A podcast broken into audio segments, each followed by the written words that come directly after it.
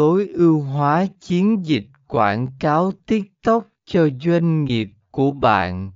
Phần 47 liên tục tối ưu hóa nội dung, duy trì sự đổi mới trong nội dung quảng cáo để không chỉ giữ chân đối tượng mục tiêu mà còn thu hút sự chú ý của người xem.